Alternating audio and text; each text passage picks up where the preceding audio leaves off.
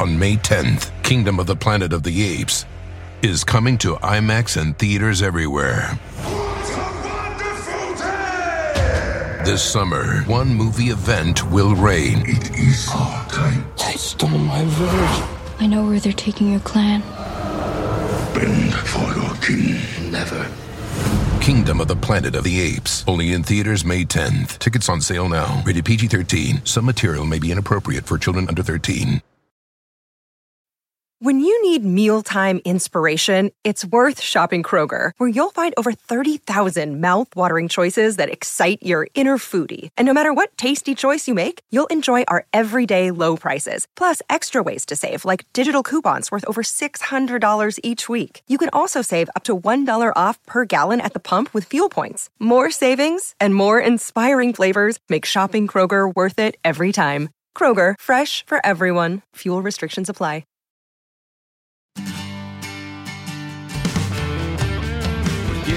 Together to talk about all the things we used to do. The laughs, the passions, the little Sebastians, the pits we fell into. And we're putting it all in a podcast. Then we'll send it up into the sky. We're calling it Parks and Recollection. Come on,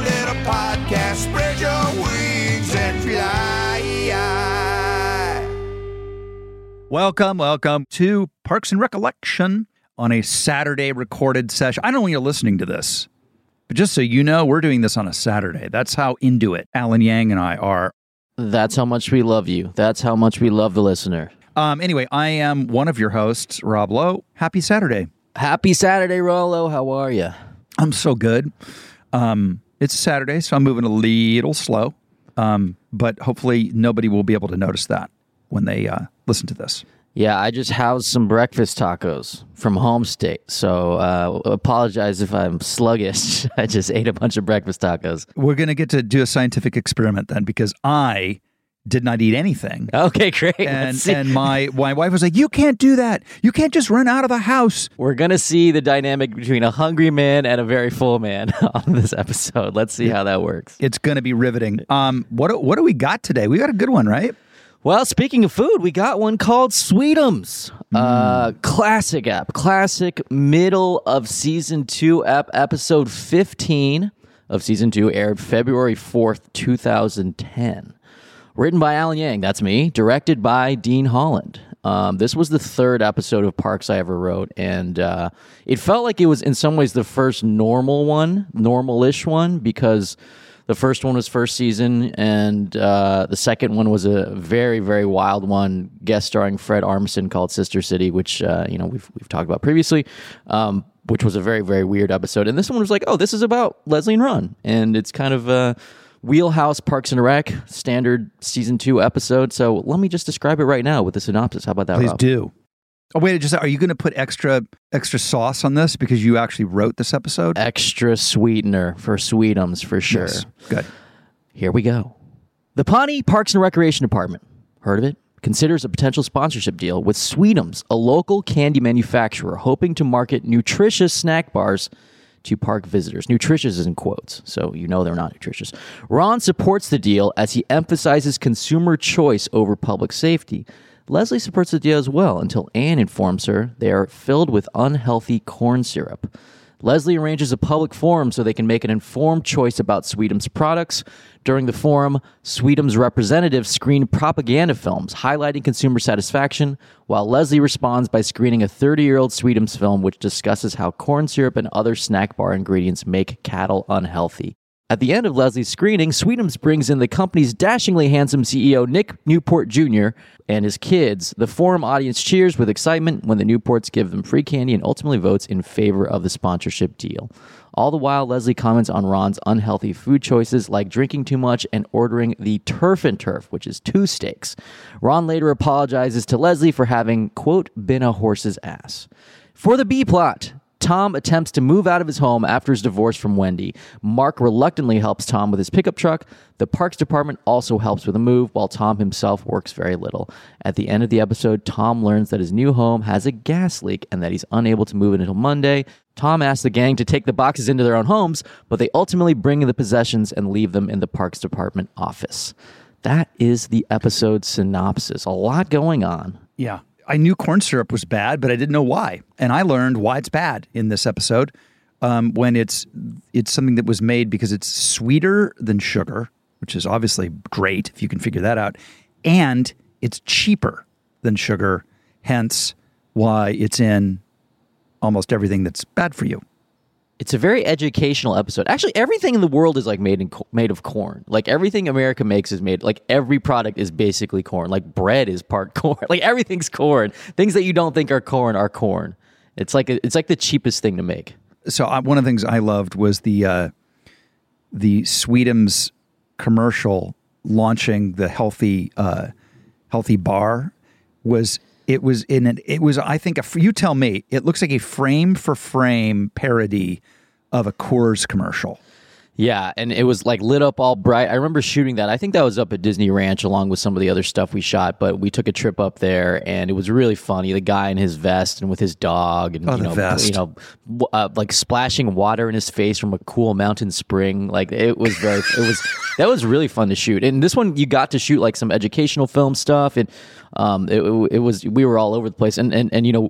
Uh, we mentioned this in our episode with Dean Holland, but but we felt like we were kind of kids running the store because you know again I was a fairly young writer and this was his second episode ever directing, and again there was no parental supervision. It was just the two of us on site. I distinctly remember the feeling. I believe we were shooting the public forum scene, and we had some question. Like we weren't sure how to shoot. Like literally weren't sure how to shoot it. we were like, I should we do it this way? Should we do it? I was like, it's it's just us, man. We're just there's no one else here. We're just we're just doing it, and it all worked out. Dean's a, became a terrific director, so um, it was fun to learn with him. I love. I mean, I, I was obsessed with the with the Newport family, and this is before we meet Paul Rudd, who plays. He must be the brother of of these people, right? Yeah, later another on. another good looking uh, kind of dummy. Paul Rudd playing a dummy in the show, but uh, Oh, he's so yeah, funny. So Bobby Newport comes in later, and yeah, he did he did a ton of episodes, man. It was he, he did more than you think, and and it was really fun. I directed an episode he was in, and and. uh the guy is just a he's a machine. He's so funny. Like I, I remember giving him notes and he was like, uh huh, uh huh, uh huh. Like just very friendly listening. I was like, did he even listen to anything? And then the next take he did it perfectly, like better than I could have pitched it to him. He was just a, he was a machine, just a comedy machine. the red vest got this puffy red vest. I have a thing about vests. I, I, I do. There's they say something um i don't know and i don't want to i mean i'm sure there's a lot of people right now this is a saturday and they're in their vests. And they're like taking a walk and they got us on their you know fucking headphones or whatever and now i'm gonna shit all over their vest. I i don't want to do that but I, I it says something very specific there's something very very specific about now, granted, it could have been worse. It could have been a fleece vest. Yes, You know, that sort of a tech Jeff vest. the the tech, yeah, that Jeff Bezos, you know, conference up in the mountains vest. Zippered pockets. I'm going to Aspen for a business conference. Yes. Right, and by the way, right now, again, tons of people are definitely wearing vests and taking hikes and listening to this podcast. You know, you're in San Francisco. I don't want to. I don't want to. You know, color a whole city, but you see a lot of vests Lot in of San vests. Francisco, in, in the Bay Area, just like Lot- walking lot around. Just in like fact, if they were making the streets of San Francisco TV show today, it would be the vests of San Francisco. Yes, There's no question about it. and and also the kids run in with vests. Uh, That's happening in this episode. Like the kids run in with an identical vests? vest. Oh. Yes, it, it was. It was. It, the the episode was pretty much built around the concept of making fun of people wearing vests. And then then we built it from there.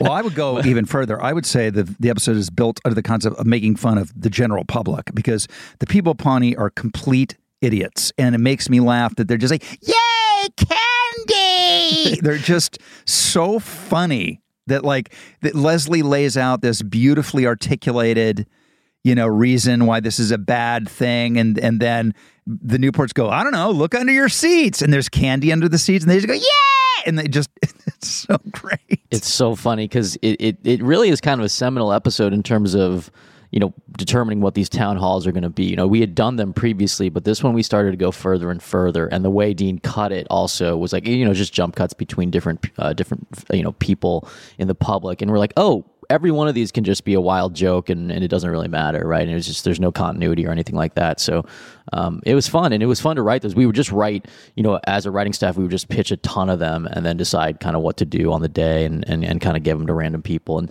and then we, t- we we brought back our favorite actors from these public forums because it would make sense that the same weirdos would come to all of them. So that was really fun too. Yeah, I was going to ask how you cast the the you know regular folks of of Pawnee, and that makes perfect sense because you know you're, you're giving one line to to somebody, and you Yes. know, you never know how they're going to whether they're going to have game or not till you get on the set.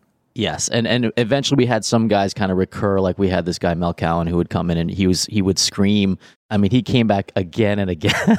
it's like he was a really really fun. And, and also sometimes the writers would come in and do it. So Mike Scully, uh, one of the writers, started appearing in episodes as just a weird townsperson, and his name was Pearl for some reason. so he he would come back and do do stuff. But uh, yeah, public forum was really fun in this one. the discussion, the, just the political discussion of Ron Swanson's thing. And if he's like a, an individual should have the right to consume whatever they want in their own bodies, and the government should not be involved in that conversation. you know the elements of Ron Swanson. Obviously, people think about the manly stuff, the woodworking, the meat, all that stuff. But ultimately, originally, he was conceived as of as a as a libertarian. That was a really important part of his character, and so this was kind of focusing on that side of him, where he was like, "Yeah, I hate government. I hate government. I work in government, but I hate government, and they shouldn't tell me what to do." And that was you know that was one of the challenges in breaking this episode was we knew that the framework was this kind of theoretical ideological disagreement between leslie and ron but then it's like how do you make that emotional? How do you make that a personal story? Because you know look there have been great works of art made that are just appealing to the head but we generally wanted to make episodes that appeal to the heart. So um, it was kind of combining that into the idea that she was trying to manage his business about his personal life. And so it wasn't just government it was leslie trying to micromanage ron. And that was kind of a metaphor for government micromanaging citizens' lives. So that was kind of how we broke it open. Yeah, it felt really timely. Yeah, it still is. Still is. I and I, I laughed when I when I when I turned it on. The first thing was this cold open where uh, Tom is trying on uh, outfits for for Justin, um, and it really took me back because some of those outfits. Aziz and I had uh, taken a trip to Universal Studios, and we walked around Universal City Walk. And and uh, if for those of you who know, it's like a uh, it's kind of like a nightmare mall. It's like it's like it's like a Buca de Beppo and like all you know like Bubba Gump Shrimp Company and like a Margaritaville or whatever. Um, and so there's these street vendors, and uh, a couple of street vendors they included a shirt with a sort of uh, that lights up when you talk. That so it has little like sound level bars, and then there was also another vendor that had a belt buckle that had messages you could program on it digitally. And so we're like, these are so dumb. We've got to buy these and put them in the show. And so we had the prop department buy a bunch, and then we just put them in the show. I thought you made them up. I mean, this is early on in the show, right? This was season two, so um, yeah, a belt buckle that says "What's cracking," um, a, a perfect accessory for Tom Haverford. So What's cracking? yeah, yeah, yeah, you use your personal experiences and put it into the show. it made me laugh. It's so it's so perfect. I thought you couldn't have made it up, and turns out you didn't. It was life is always life is always real stuff is always the best. It's always that was also like this this this is very minor, but the the the the, uh, the Newport's dog we na- this a golden retriever. We named him Shoelace because that was the name of my friend Reed's dog. And Shoelace would come over. I was living in a house in uh, Hancock Park with like five other writers. It was like a writer flop house, and we we had this pool in the backyard. And uh, Reed and Shoelace, his dog, would come over, and Shoelace would immediately jump into the pool every time. So in honor of Shoelace, we named uh, the golden retriever in this episode after him. I'm a big believer in in like people should spend more time on the names of their pets. yeah. I think, or they should either spend more time or less time. yes. I also like when the pet has. Sometimes I like it when the pet has a human name. Right. It's like the. Oh, that's me. It, All it my- all really, it's dogs. just like, oh, this dog's named Greg. It's like, what? what? Like, Well, is- I'll do one better. Um, you know Jon Lovitz, right? Of course. yeah, yeah, yeah. So Jon Lovitz likes to name his dogs after people who he knows, and he has a dog named after the great producer Jerry Bruckheimer's wife, Linda Bruckheimer. So he, his dog will be like, so, and, and he says it's so I can say, oh my God, there's Linda Bruckheimer taking a shit in the backyard again. That's pretty funny. That's pretty funny. I, I once dated a woman who's uh who, who who named her cat after her dad. So it was very confusing. I was like, "Do you want dominion over your? Is that what's going on here? Like, you need to you're working out some issues with your cat." I also like really stupid names. Like I, I had a dog once named Ed Ed Chocolate Head because he had an actual head that was chocolate covered. He was a German short haired pointer, and their heads are always a different color. So I just loved it. Was so dumb. Ed Ed Chocolate Head, come here, and people are like, "What's wrong with you?" it's a very long name for a dog too. It is a long You put it on its collar. He needs four collars to put fit the name on it. But yeah. oh man.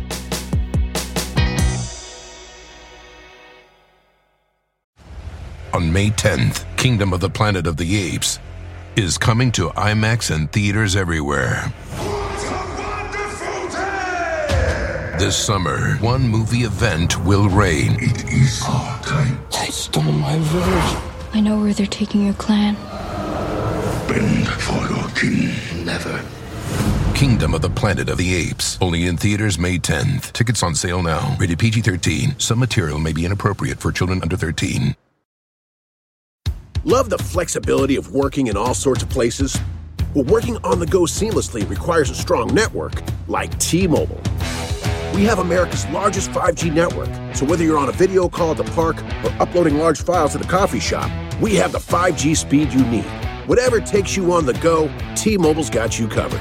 Find out more at T-Mobile.com slash network today.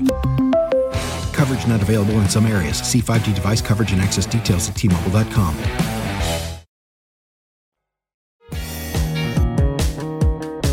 uh, again, this uh, example of people using their personal lives, we used uh, some of Nick's uh, woodworking knowledge because you know, he brings in that harp and he says, "I used a bandsaw, a spoke shave, and an oscillating spindle sander to make this harp." And it's like, yeah, he just we didn't write that. We just like we put like, yeah, Nick make up some woodworking shit and took a trip to his actual wood shop, and, and that's why we kind of in- incorporated. And then we ended up shooting there for a different episode, so that that's coming up.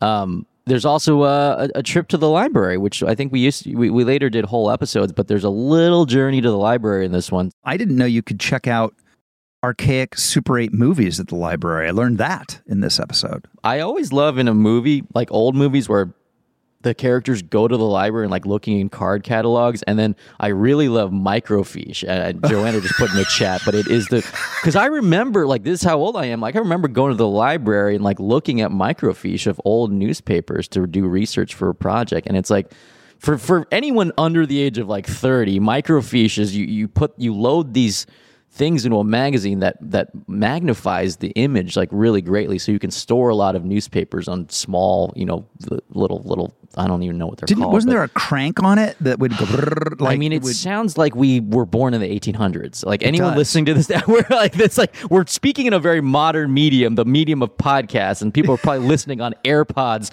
with their fucking phone. But like we're talking about like the Dewey Decimal System Yes. and microfiche, which is, uh, but but it's real, man. That the struggle was real. and, and wasn't that long you, ago. Anytime you're saying the w- word microfiche, it's so good. It, I- it's- it makes you feel both like it's a clown word, but it also is very like you know, like you're in the CIA at the same time. I just think of like a, a John Grisham. Like I, I, I always felt like I was in the Library of Congress and it was going to zoom out and there's like large concentric circles in that room where you're studying and like I'm going to crack this case, but in reality I was just writing like a history paper or something. It's very all the president's men. Yeah, man, Pelican Brief, like all that shit, man. It was Microfiche. you got to have the chanting guys stand up and yell that in the town. hall. yeah, microfiche is a yeah. Never forget it. Never forget it. Uh, another classic. First appearance of DJ Roomba in this episode. Um, I mean, uh, very uh, one of the weirdest things I ever got into a into the show. Um, I, I wrote that in my first draft, and I, Roombas were a little newer, right? So this was back when Roombas were new. And by the way, it's not a phone on top of the Roomba; it's an iPod. It's that's the, so it was like it's you know this is a decade ago. It was like an iPod, and I remember Mike reading the the, the writer's draft, uh, my draft of the script, and he was like. I ha- I don't understand what this is at all, but I'm trying to trust you on this. And so he's like, let's. He asked the other writers, and they were like, yeah, it's funny. So we built it and it worked. It was like a Roomba with a, with an iPod on it, and he was like, "Well, I don't understand it, but it people seem to think it's funny, so it got in the episode." It's one of my favorite things in the history of the show. It just is. It's one of my all time favorite things. It makes me so happy. I don't know what it is. It's like seeing a dolphin in the wild. It just releases pheromones. When I see DJ Roomba, that's the way I feel. It's whimsical. It's very whimsical. It's also funny when it's it's, it's he's so sad when Jerry breaks it. It's like He, he was like a child to me. yeah, he, It's like a son Jerry, to what are me. you doing? you killed DJ Roomba. He's- You killed then, DJ Roomba. And, and then the ultimate, really, the, the true mark of insanity is in the tag of the episode when we did the ghost of DJ Roomba, and we were he's playing Black Eyed Peas on a nonstop loop, Oh. and that's like it goes to it goes to credits. But that is that is when you know the lunatics have taken over the asylum. Is when we allowed that to happen in the, But in see, the you, episode. kn- you know, as we do this, like you said the other day, you're discovering my taste. Yeah, what that's your favorite to. Dude, that ghost DJ Roomba thing is it for me. It is the it's the most genius thing ever. I mean, first of all, the way he looked, it's so cute. The way the little ghost looks. It's really cute. It lived up to exactly what I was picturing. I was like, it's gonna have a little sheet and it's gonna have little t- two little eyes. And then I, I think Dean also mentioned this when he was on, but he, you know, we did a shot from between Jerry's legs, and that was like that was when we realized the concept of this being a documentary was out the window, and we're like, we're just gonna at shoot this regular, yeah, Yeah, was- we're just gonna shoot this regular. So the Ghost of the- DJ Roomba broke the documentary. Yeah, the ghost. Yeah, which is interesting. That's an interesting thing out there. Like, at what point have we crossed the Rubicon to like just going for it? And now we know what it was. It was the between Jerry's legs shot to the ghost of DJ Roomba. Yeah, and I you you actually feel like uh, the number of talking heads ends up decreasing over time over the course of the show, and and and it just becomes you know again like you said we mentioned the Office at the beginning of this episode. It, you know it just became more and more different from the Office, and I thought uh, you know I think that's a good thing. You know it's, it became its own show. Would you say that the talking heads not only decreased, but they went from more more story driven, albeit comedic, to just flat out jokes? Because for me, by the time I got on the show, it felt like the talking heads were an amazing opportunity, pretty much just to be funny. Yeah, and I always kind of felt this is just my own personal taste, but I always felt like using them for exposition or you know we you know to give information out or you know as in the writers room we call that laying pipe, you know just like get the pipe out of the story. It's just a little lazy, you know. It's like because it could have put one of the art, like part of the artfulness of writing is trying to get exposition across in scenes. But in this format, you can just have a character say to camera what's happening, which is, you know, like I, like you can always do. We look, we did it. Trust me, we did it a lot. But ultimately, we, we we had kind of rules where we didn't love to do that, and we also tried to not necessarily have a character just say how they're feeling in the talking head because that also feels like a little bit of a cheat. And we always thought it was a little more elegant to have them you know, first of all, just do a joke, or second of all, say something that hides how they feel but implies the opposite or something. You know, I always felt like, and that goes. That I think that's fairly decent advice for scenes in general, right? Like have characters be a little bit cagey about how they feel, so they're not just, they're just saying how they feel. Of course, the network will always tell you like, can you just have them say how they feel? and it's like that's not that's not good writing, man. It's that's the it's a it's a network notey type thing. But yeah, I always wish, and look, I don't mean it's such. It's just an easy target to bash networks and and their creative people because, you know, actually, I always feel like whenever you get a network note, however bad, for the most part, there's some germ of issue or tr- not. I don't know if it's truth, but there's there's a there is some reason that they're bumping on something. Now, nine times out of ten, they've given you the wrong fix. right. And it's a little bit for me like going to a chiropractor where you go, God, I, I, my shoulder, it's my shoulder. My problem is my shoulder. And the chiropractor goes, actually, it all stems from this, and it's your hip that is putting pressure on your shoulder. And the network never knows it. They always go right to the shoulder, but the problem may be something else in the script, and they just don't have the sophistication or the or the ability to understand what they're actually bumping up against. I, I think that's pretty savvy, and I can tell you've been in the business for a while because it, because it, I, I feel the same way. You know, it like you know I, I don't really have an adversarial or antagonistic relationship with any executives I've ever worked with. Quite frankly, I think honestly, like I've had a ton of good executives. I think I've had a lot of executives who ultimately look it's been my experience and this is just me speaking but they they're smart people generally who want to support the show and make it great the same as you do right and Yep. to me it's just another set of eyes it's just hopefully a smart experienced person who's read a lot of scripts and they just give you their thoughts right and that's okay like that's totally okay and I feel like I've been fortunate in the sense that it's always been a conversation. It's always been like, well, let's talk about it. And I agree with you.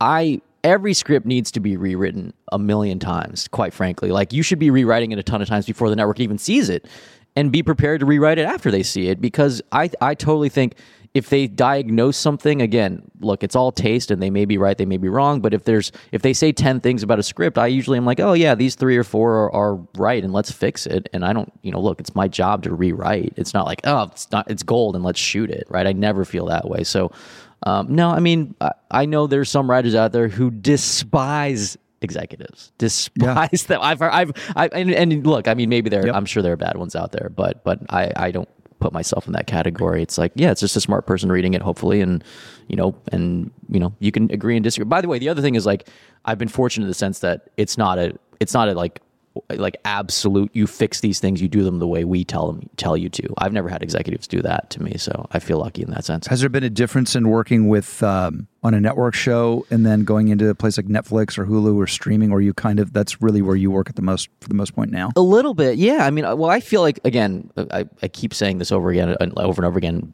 because I do feel this way. I feel like I've been lucky. Like so on Parks and Rec, for instance, um, you know, obviously it was mainly Mike dealing with the network, but I've, I, you know, I got to sit in on some of these sessions uh, later on in the run of the show, and our exec on Parks, Lauren Anderson, was phenomenal, and she was really smart and just supportive of the show, and she had thoughts on scripts, of course, but she trusted Mike and Greg, and that was really smart because she understood the show. That's the thing. understood That's the the, show one thing. and I believe was there the entire run. So just got the show and had and had smart ideas and suggestions and was like, well, what if this is a two parter? What if so that was great. And then, but you're right. Once you get once you get in the streaming world, I mean, we felt. I mean, have, I've now worked with Netflix and Amazon and Apple and, and all these networks. It's kind of really fun. Like when we did Master None, Netflix was like six employees. I mean, I'm, I'm exaggerating, but they literally had two shows when we sold. We sold when we sold Master None to Netflix. They had they had made House of Cards and Orange is the New Black, and that was it. And so it was a very nascent company. I remember pitching to Ted Sarandos in City Hall in, in like a small conference room, and they bought the show. And it's like now Ted Sarandos is worth like a billion dollars or something. So so like so, but so it, it- but but you you got the kind of Wild West feeling, right? It's like they they, they kind of gave you some freedom. And by the way, my our executive on Master, Andy Wheel, who's a great executive, was great taste. He came over from Universal. He had worked with us at Universal and was our Universal exec. So it's kind of the same kind of guy. So um, yeah, I feel lucky in that sense. Yeah, it's it's good when you know I, I did a show called The Grinder, which I love. I love The Grinder. Classic It's show. one of my favorite things I've. It's one of the things I've ever done. I mean, I I I, I put it up there against any comedy, but you know, it, it. On one hand, I was grateful for Fox for putting it on because it, it was like stunningly weird show that I couldn't believe a network put on TV. So I, I you know, without them, we don't even have a show. But then the, I don't think they really ever understood. Well, I know they didn't understand it. Um, and one of the things I loved about the grinder it, it was that it would open with a cold open that was the TV show within the show. And their big thing is we hate, do we have to do those? I think we should just start the show. And I was like, they're the most funny part. And they go, yeah, but we think that the audience thinks that's the show.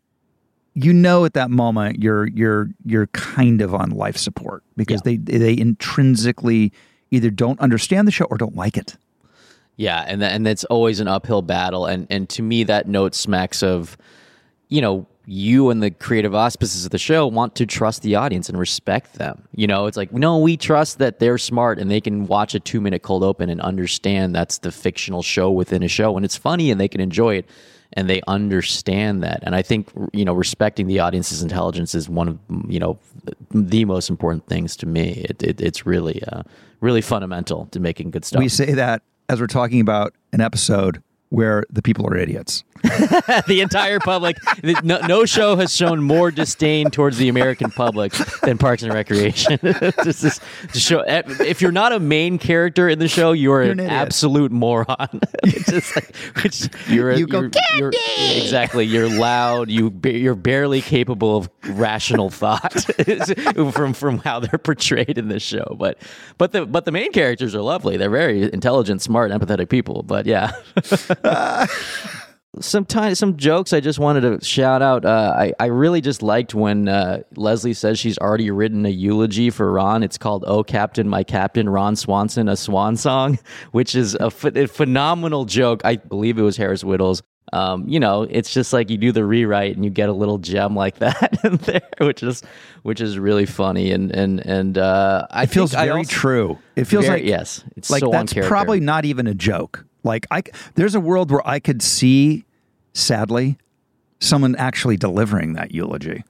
Yeah, it's it's. Uh, I mean, that might happen uh, many many decades from now. But yeah, very funny. Yeah.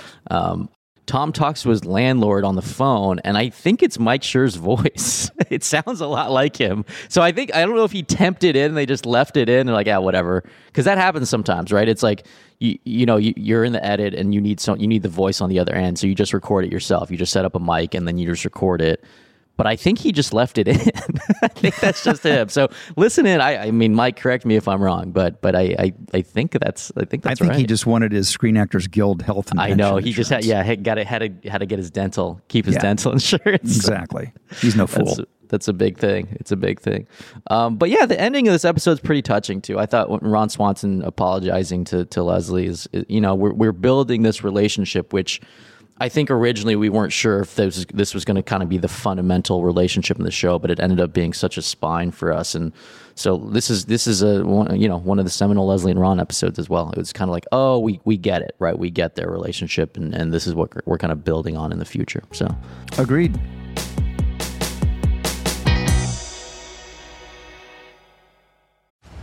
On May 10th, Kingdom of the Planet of the Apes is coming to IMAX and theaters everywhere. This summer, one movie event will reign. It is our time. They stole my village. I know where they're taking your clan. Bend for your king. Never. Kingdom of the Planet of the Apes. Only in theaters May 10th. Tickets on sale now. Rated PG 13. Some material may be inappropriate for children under 13.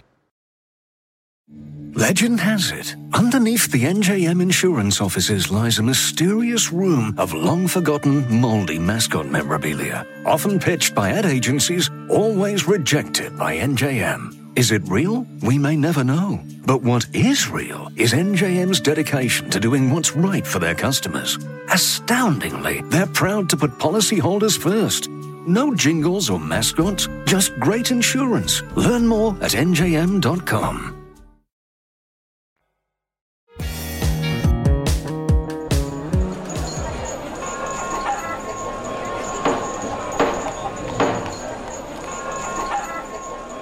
Do we want to do a, a town hall? I think the answer is yes.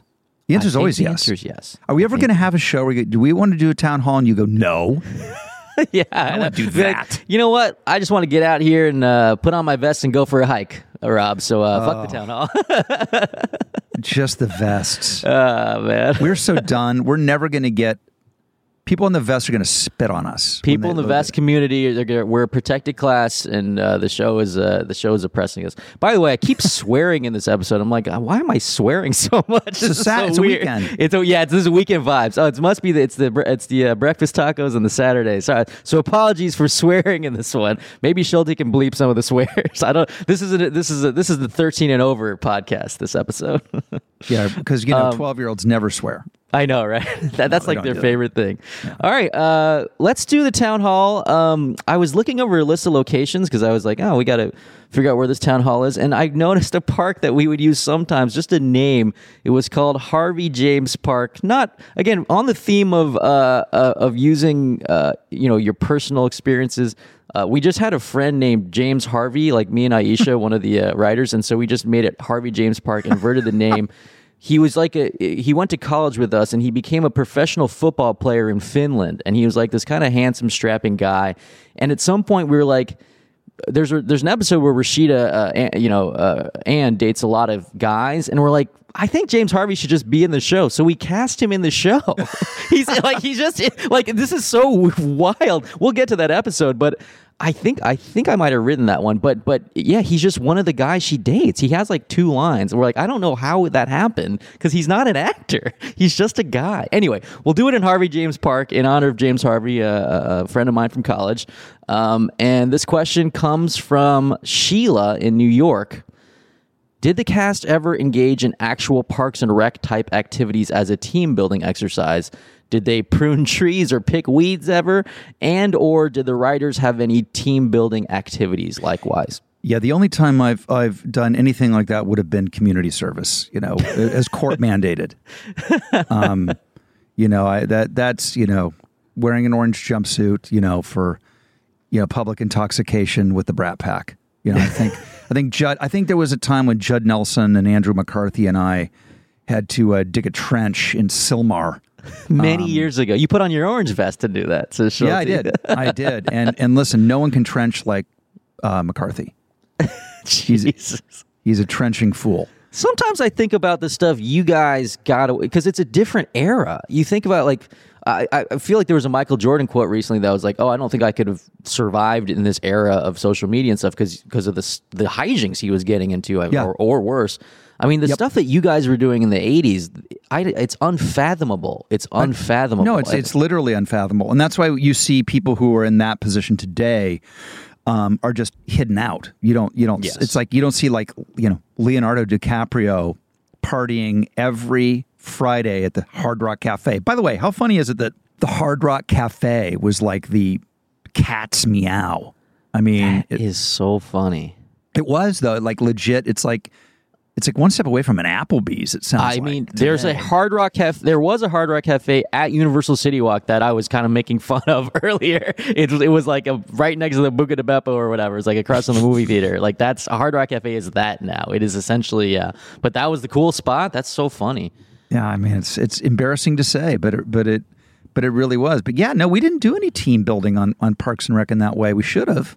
Yeah, that been sounds fun. fun. That sounds fun. I, yeah, we didn't do any like parks activities. That the writers would go on a writers retreat before every season. So we would go uh, stay in a hotel in Laguna Niguel by the beach, and uh, we would be there for a few days and just try to break stories and come up with arcs for the upcoming season. So it was fun. It was a fun time. We'd we'd uh, we'd, we'd do some writing. We'd we'd have some meals together, and we'd play some like game. We'd play like celebrity together and stuff at night. So we did a little bit of that, and then later on, you know, uh, we took some trips. Like the the the Parks and Rec writing staff went to Vegas together. That was fun. So it was a very tight knit staff. Um, We would do um, the cast would do dinners together a, lo- Yes. quite a, a lot. We would do that. Um, we would do an Indian food night, and um, I remember that in particular. But uh, yeah, we it was a really close cast. I mean, everybody was friends. Everybody Parks and Rec was the first show I was ever on where every single cast member organically was on a text thread. And Yes. that tech, and that text thread is still exists. It survives to this day. Yes, I've I've heard about this group chat with the uh, with the uh, the cast. That's kind of fun. You know, that's kind of a fun thing. The group chats are, are like the lifeblood of of of you know p- maintaining relationships. Now it's like I find like you know a lot, a lot of my good friends are on different chats and we just communicate that way. You know. Yeah. Yep. It was good. Well, Alan, congratulations on this episode. I mean, it's Thank got you so your much. it's got your name on it and it's fantastique. How many how, how many did you credits do you have on the show as a writer? You know? I think it's something like fourteen or fifteen. Some of them are co-writes, but yeah, it's it's a lot of episodes. Jesus. So good. DJ Roomba. So satisfying. I don't know what to tell you. We got vests, we got DJ Roomba, we have microfiche. Well, actually, we don't have microfiche. We wish we had microfiche. We'll go back and shoot another Parks episode all centered around microfiche. My, Leslie would love it. Leslie would love Oh, microfiche. Ben Wyatt she? would love it. Ben Wyatt would love. I would, lo- and and Traeger. Traeger would be down to clown with Traeger would love microfiche because he loves almost everything. He probably loves a lot.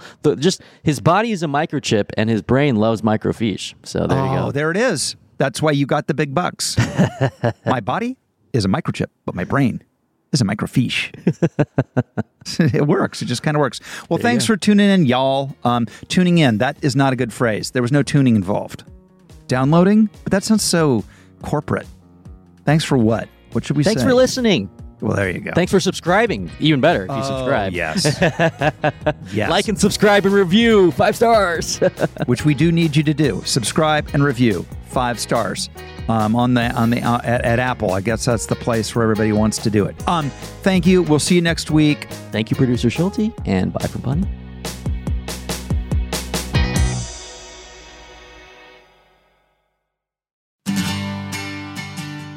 Parks and Recollection is produced by Greg Levine and me, Rob Schulte.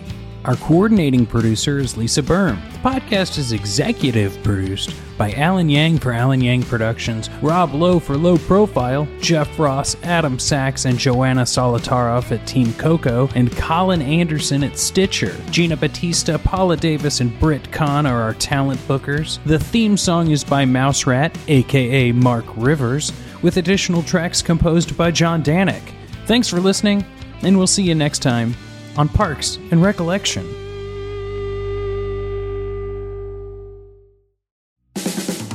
This has been a Team Coco production in association with Stitcher.